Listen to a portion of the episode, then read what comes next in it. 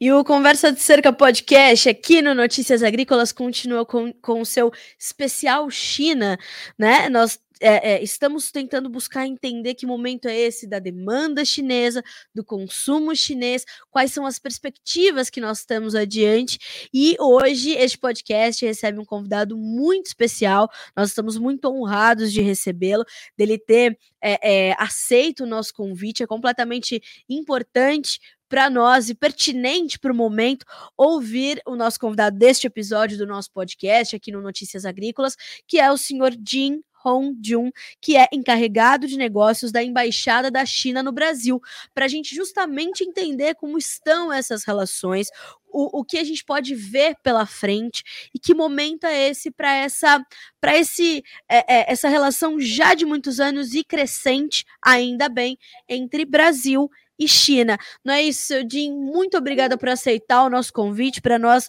é um prazer e uma honra recebê-lo. Seja bem-vindo. Olá, Carla. O prazer é todo meu. Eu agradeço demais por o senhor ter encontrado um espaço para conversar com a gente.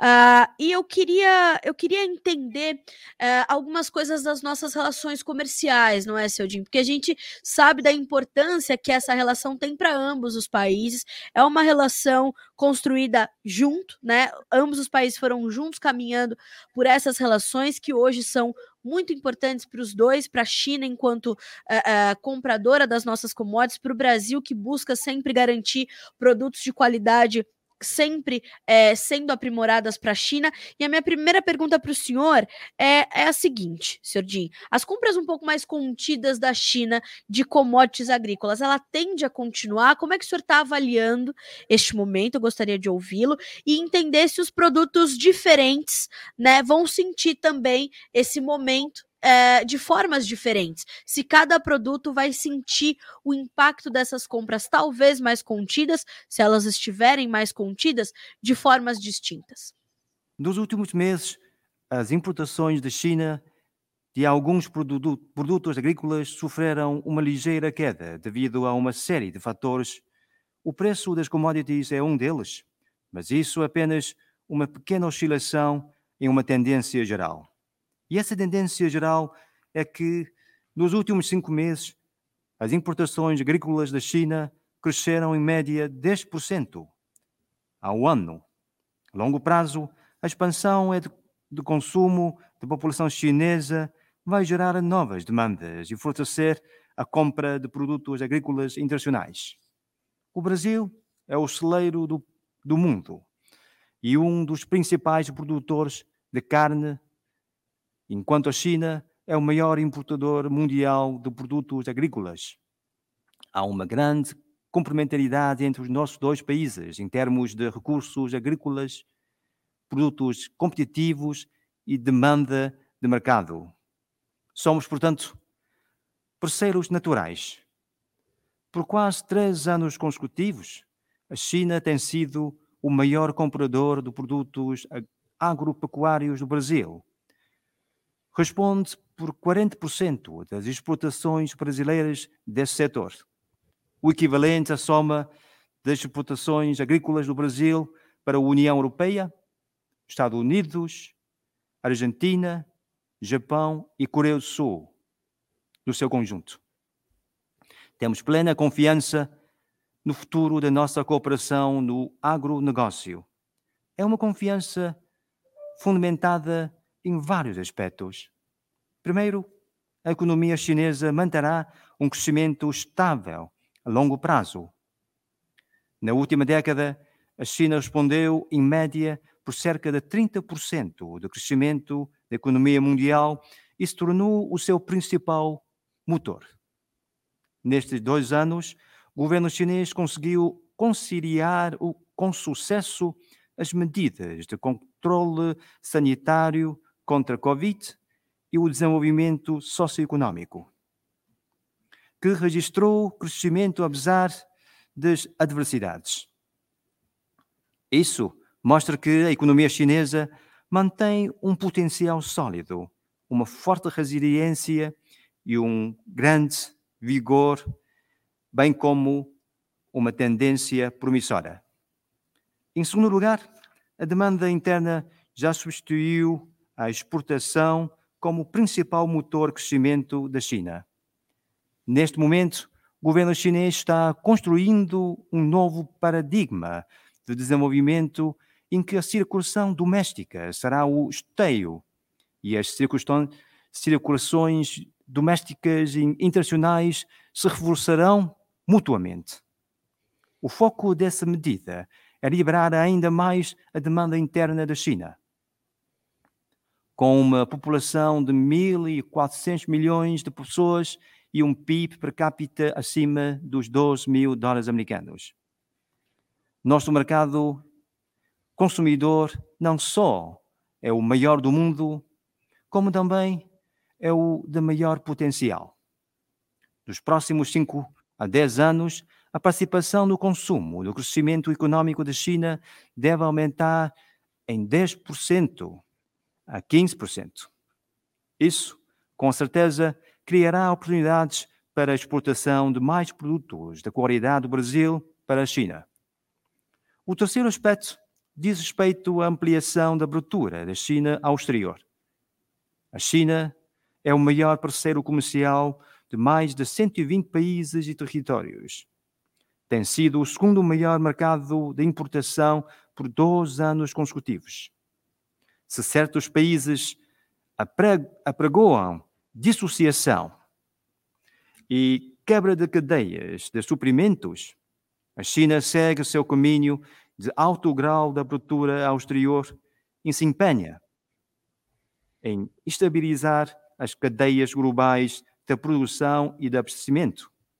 Nesta perspectiva, aprofundar a parceria sino-brasileira no agronegócio não só traz benefícios aos dois países, como também contribui para preservar a segurança alimentar e os fluxos comerciais no mundo. Carla? Excelente, excelente. Jim. Uh, o que a gente pôde perceber foi que desde o início da pandemia, a população chinesa teve de passar necessariamente, uh, assim como em outros países também aconteceu, por um processo de mudança nos seus hábitos alimentares, né? Uh, então a gente fala de quantidade de alimento, a gente fala de onde se alimentar, de mais alimentações sendo feitas nas casas das pessoas, pela dificuldade, pela às vezes impossibilidade de sair. Uh, o senhor eh, identifica esse processo de mudança? Ele ainda está acontecendo? Evidentemente sim, Carla. Portanto, o, que se passa no mundo exterior e é exatamente mesmo, o mesmo que se passa lá na China. Eh, mas, no entanto, gostaria de sublinhar que para muitos chineses a alimentação já deixou de ser uma questão de subsistência e hoje diz respeito à qualidade ou mesmo ao estilo de vida. Ou seja, além do custo-benefício, os consumidores chineses estão cada vez mais interessados em alimentos seguros e saudáveis essa mudança e essas mudanças se devem essencialmente ao alto grau da urbanização da China, ao aumento da renda e do padrão de vida e à sofisticação do conceito do consumo dos chineses.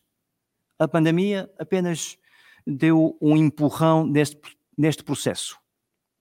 Essas mudanças que acabei de referir significam novas oportunidades para parceria sino-brasileira no agronegócio. Em primeiro lugar, se os consumidores chineses buscam cada vez mais uma, uma alimentação balanceada, cresce a demanda por proteínas de qualidade e alimentos orgânicos e verdes. Veja o exemplo da carne bovina. O consumo anual per capita na China é de apenas 6 quilos muito abaixo do consumo no Brasil. Mesmo assim, a China já é o principal destino da carne brasileira, que viu uma alta de 87% em suas exportações para a China no primeiro semestre deste, deste ano. A previsão é que em 2027 a China consumirá o dobro da carne bovina em comparação com os números atuais. Certamente, a China deve ser um mercado contínuo, de contínua atuação para exportadoras e frigoríficos brasileiros. Outro facto é que, na pandemia, o consumo presencial em restaurantes pode ter diminuído, mas prosperou a compra de alimentos perecíveis pela internet. Para muitos chineses, comprar legumes e carne pelo celular já faz parte da vida do dia a dia. Para micro e pequenas exportadoras, esse novo modelo reduz custos ao eliminar intermediários e facilita o acesso às plataformas online de divulgação e de vendas. Vou citar um exemplo que é a cereja do Chile. Antes, o produto levava mais de um mês para chegar à China por transporte marítimo. Agora, com frete aéreo disponibilizado por plataformas chinesas de comércio eletrónico, a fruta chega à mão dos consumidores chineses em menos de dois dias. Empresas brasileiras também poderiam dar mais atenção a novos modelos de negócio, como a venda direta por comércio eletrónico para a China. Entendendo melhor as demandas do mercado chinês, serão capazes de direcionar as campanhas de divulgação com maior precisão. Carla? Excelente, fico muito animada de ouvir essas perspectivas todas é, e de do senhor trazer para nós, senhor Dinho, esses exemplos tão eficientes, como é o caso da cereja chilena, reduzimos o tempo de um mês para um, dois dias, e fazer com que realmente os vendedores brasileiros busquem entender melhor as demandas dos compradores chineses. Isso é completamente importante. Isso é realmente é, é, é, é ouro para o agronegócio brasileiro saber que a China então quer é, é, otimizar essas relações. Isso é muito importante. Como é que o senhor está vendo, senhor Din, nesse momento, essa. Como é que o senhor está avaliando a chegada de dois novos mercados que foram recente, recentemente abertos para o Brasil por parte do seu país, que é o mercado de farelo de soja e o mercado de milho. Né? É, como é que o senhor está avaliando a chegada destes dois produtos do Brasil à China nesse momento? Pois é. Em 2021, a China importou mais de 28 milhões de toneladas de milho, uma vez e meia a mais do que no ano anterior. Um novo recorde histórico. E essa alta foi alavancada principalmente pela indústria da ração animal. A previsão é que, nos próximos anos, a importação de milho da China, milho, eh, milho da China deve superar a marca dos 30 milhões de toneladas. Haverá uma lacuna a preencher nessa demanda. O Brasil é o terceiro maior produtor e o segundo maior exportador de milho do mundo, mas as suas exportações nem chega a 1%. Eu repito, portanto, 1% da compra total da China. Neste momento, os dois países, a China e o Brasil, estão trabalhando para que o milho brasileiro chegue ao mercado chinês o quanto antes. Com isso, as exportações brasileiras do produto devem passar por um crescimento significativo. A China sempre está aberta para mais produtos agrícolas do Brasil, além do milho, como disse muito bem a Carla, eh, também portanto, é o caso de farelo, farelo de soja.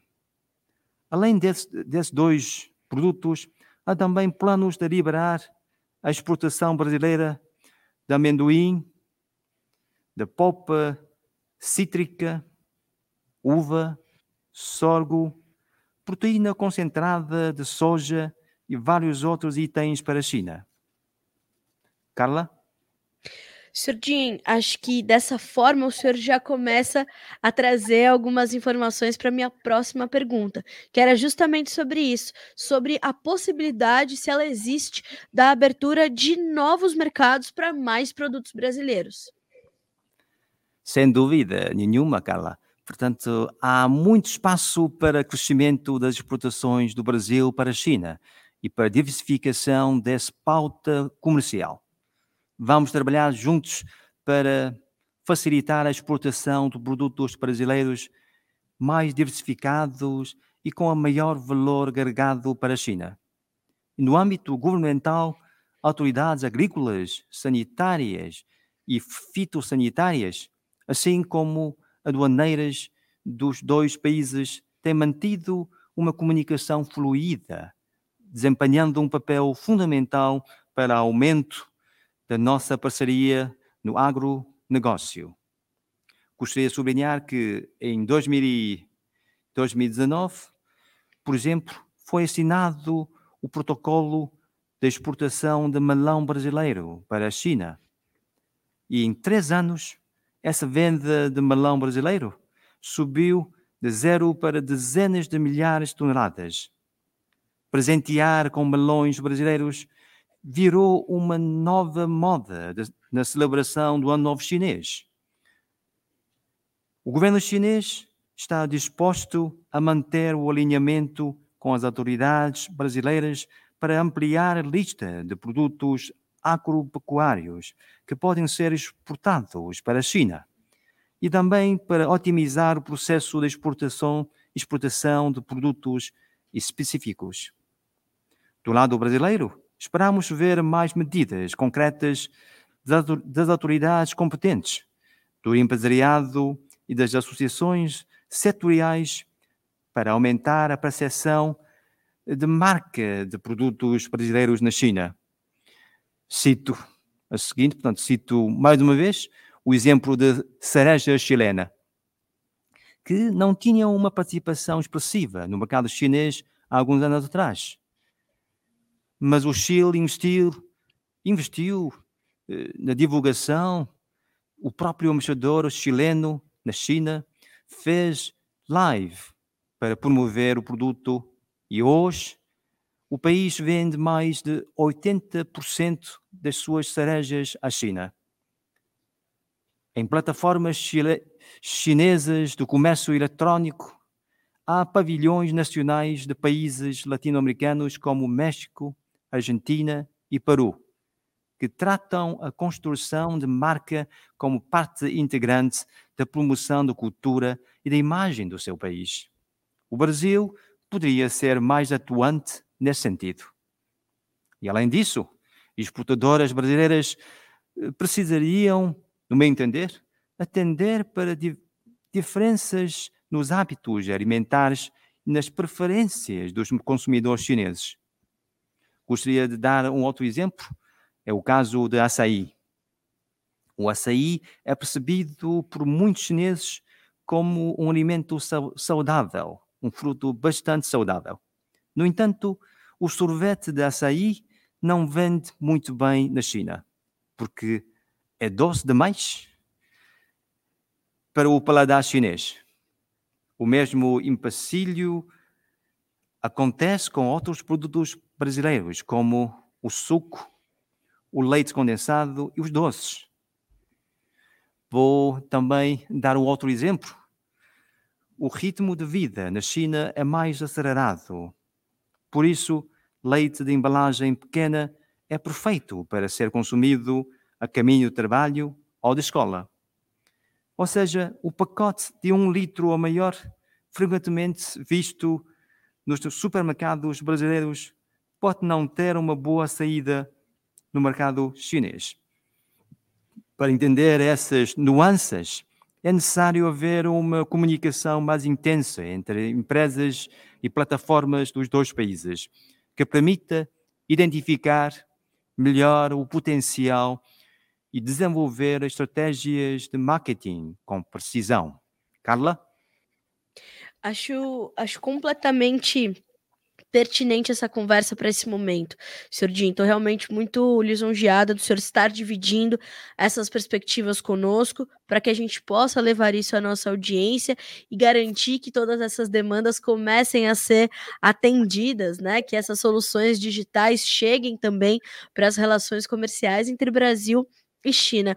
Por fim, Sr. Jim, uh, eu queria destacar uma entrevista que nós fizemos em 2020 por um outro colega seu também da embaixada, ao Notícias Agrícolas, quando ele mencionou a possibilidade de a China uh, dobrar o consumo de produtos agrícolas até 2050. Como é que o senhor avalia essa perspectiva? Ela está mantida, Sr. Jim? Sim, portanto, estou perfeitamente eh, de acordo com o meu colega. Eu estou muito otimista até perspectiva. Até 2050, que ainda faltam, portanto, 28 anos, que é muito tempo, a China não só vai expandir o seu consumo de produtos agrícolas, como se tornará no maior importador de produtos sofisticados de agropecuária. Gostaria de salientar que a China não quer ser o mero cliente de produtos agrícolas do Brasil, mas espera construir com o Brasil uma parceria segura, confiável e duradoura nesse campo. Diante dos desafios globais nas agendas de segurança alimentar, mudança climática e desenvolvimento sustentável, destacam-se a importância e a urgência de expandir a amplitude e elevar o nível de cooperação entre a China e o Brasil na agricultura. Nesse sentido, os dois países têm muito a fazer. Por exemplo, o Brasil é forte, é forte em recursos naturais e produtividades, enquanto a China tem suas vantagens em maquinaria agrícola, competência em pesquisa e desenvolvimento e capacidade financeira. As fazendas brasileiras podem desenvolver cooperação de investimento com empresas chinesas em toda a cadeia produtiva, desde melhoramento genético até o plantio e o beneficiamento, contando com instrumentos financeiros de bancos chineses e brasileiros. Isso trará benefícios às empresas brasileiras na forma de maior acesso ao financiamento melhoria tecnológica e aumento da competitividade internacional. Outro exemplo é a logística, que constitui um gargalo para a parceria bilateral, mas também oferece grandes oportunidades. Podemos analisar a possibilidade de aproveitar investimentos chineses para melhorar a capacidade, a, a capa, capilaridade desculpe, portanto, a capilaridade do transporte das regiões produtoras no Brasil. Introduzir tecnologias inteligentes para criar uma rede logística que integra armazenamento, armazenamento frete e distribuição. Podemos também ampliar ainda mais o transporte aéreo de carga, a fim de reduzir o custo de exportação brasileira para a China e aumentar a sua competitividade no, mercado internacional. O serviço de 5G já está disponível no Brasil e a agricultura deve ser um dos primeiros setores a usufruir desse avanço tecnológico. Uma das aplicações de 5G é melhorar a produtividade dos setores tradicionais, mitigar seus riscos e reduzir seus custos.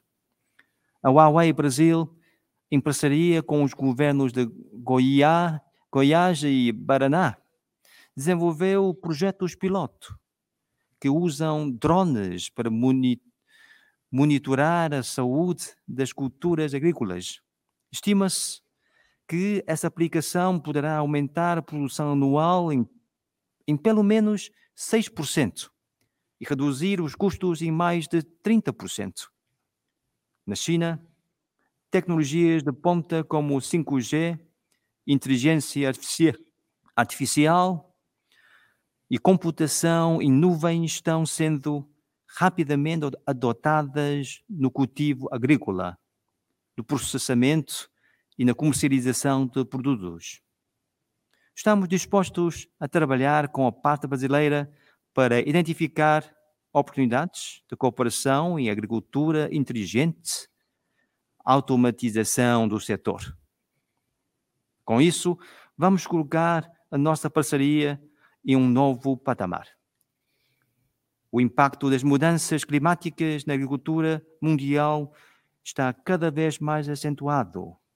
Os dois países podem criar um centro de demonstração da agricultura sustentável para difundir tecnologias como tratamento biológico de sementes, irrigação com economia de água, controle de pragas e aplicação precisa de fertilizantes. Podemos desenvolver projetos em equipamentos de baixo consumo de energia, reciclagem agrícola, preservação de biomas e controle de poluição. Com isso, vamos dar um impulso ao crescimento de uma agricultura sustentável e de alta qualidade, atendendo ao novo conceito de consumo que preza a sustentabilidade e descarbonização. Carla? Surdin, uh, agradeço mais uma vez pela gentileza de estar conosco, né? É, pela sua disponibilidade de dividir essas informações sobre a China com o Brasil. A audiência do Notícias Agrícolas é uma audiência extensa e bastante seleta, muito focada em realmente ouvir o que os seus demandadores precisam. E a, a, o agronegócio brasileiro ele tem um, um respaldo no, na demanda chinesa, né, a evolução do agro brasileiro e a evolução e a transformação da demanda chinesa tem uma trajetória que se cruzam, uh, tem trajetórias que se cruzam em diversos pontos nas últimas décadas. Então, lhe agradeço novamente por estar conosco neste podcast. Foi um grande prazer receber o senhor. As portas deste site estão sempre abertas às informações da Embaixada da China no Brasil. O senhor será sempre muito bem-vindo a falar conosco por aqui. Muito obrigada mais uma vez. O prazer é todo meu e Carla, portanto, agradeço imenso toda esta oportunidade para nos falarmos e espero que possamos continuar essa conversa numa próxima vez. Continuaremos com certeza. Muito obrigada e mais uma vez, portas sempre abertas à Embaixada Chinesa do Brasil aqui no Notícias Agrícolas. Muito obrigada, um grande abraço para o senhor. Um grande abraço. Até a próxima. Tchau. Tchau, tchau.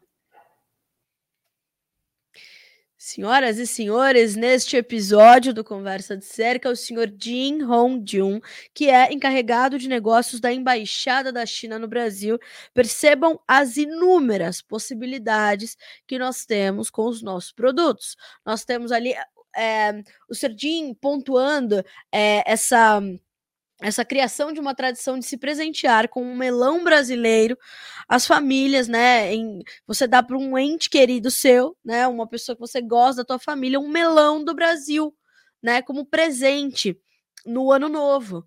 Olha aí como as tradições nascem junto de grandes possibilidades, né?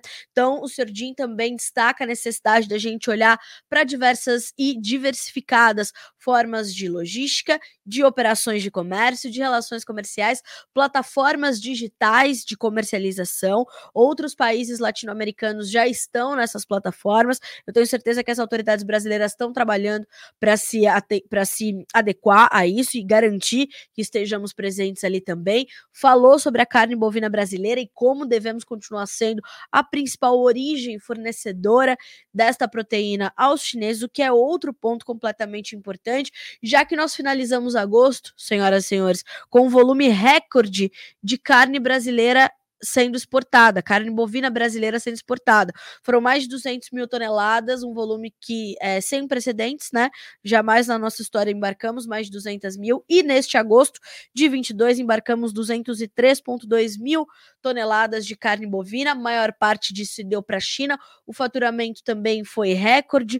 Uh, foi a maior negociação da série histórica, com mais de 1 bilhão e 200 milhões de dólares. E a China é realmente a nossa principal, nosso principal destino, né? E a gente tem um consumo per capita de, de carne bovina na China ainda pequeno, e uh, segundo é, o nosso convidado hoje, né, que volta a dizer, é o encarregado de negócios da Embaixada da China no Brasil, né? Uh, ele acredita nesse no aumento desse consumo per capita pelos chineses de carne de, né, de carne bovina, uh, acredita que seremos sim importantes vendedores para este país. E uh, as é, volto a dizer, as oportunidades de negócio são inúmeras. A gente fala muito sobre milho, sobre soja, sobre carnes, mas a gente está falando de frutas, a gente está falando de outras proteínas, então negócios uh, infindáveis entre Brasil e China. E volto a dizer, né, no nosso último especial China, que foi com o Leone Severo, a gente falou muito sobre como as trajetórias, elas, é, por diversos momentos, se cruzam entre a evolução e a transformação da demanda chinesa, que foi um outro ponto destacado pelo Sr. Jin, quando ele fala, hoje, a gente não fala mais só em consumir mais, né? Quando a gente pensa na demanda chinesa, é uma demanda mais sofisticada, de melhor qualidade, os chineses buscando é, entender de onde vem toda essa comida que eles estão consumindo, alimentos que garantam a sustentabilidade, alimentos orgânicos, né? Tudo isso está mais disponível hoje para os chineses e a transformação social pela qual passou a China permitiu que isso acontecesse. Agora cabe a nós fazermos as transformações necessárias para continuar atendendo a essa demanda completamente dinâmica do maior comprador de alimentos do planeta. Né? E é isso que o Conversa de Cerca faz. Como sempre eu digo, traz para o outro lado da cerca quem sabe mais para nos ajudar a dar o caminho que a gente tem que por, que percorrer. Para você que quer rever ou reouvir este podcast, estamos em todas as plataformas de áudio e também temos o nosso canal no, no, no YouTube do Notícias Agrícolas, o Notícias Agrícolas Oficial, todo uma playlist ali com os, todos os episódios do Conversa de Cerca. Então você pode ouvir ou ver por ali ou pelo próprio noticiasagrícolas.com.br. Fechado? Vale muito a pena você é, ouvir e reouvir, ver e rever a entrevista do senhor Jin Hongjun, que é encarregado de negócios da Embaixada da China no Brasil, no nosso especial China, aqui no Conversa de Cerca. Até semana que vem.